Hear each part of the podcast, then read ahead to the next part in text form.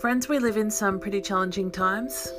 Social distancing is making it difficult to practice faith and community in the ways that we have traditionally been used to doing it.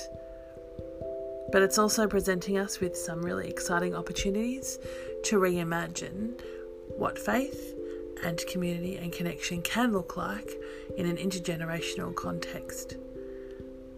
We've decided to put together this collection of resources as a way to help us imagine how we can do prayer how we can do Bible reading, how we can do meditation and space holding for each other outside of the normal paradigm. Please join us as we journey together on Intergen Out Loud.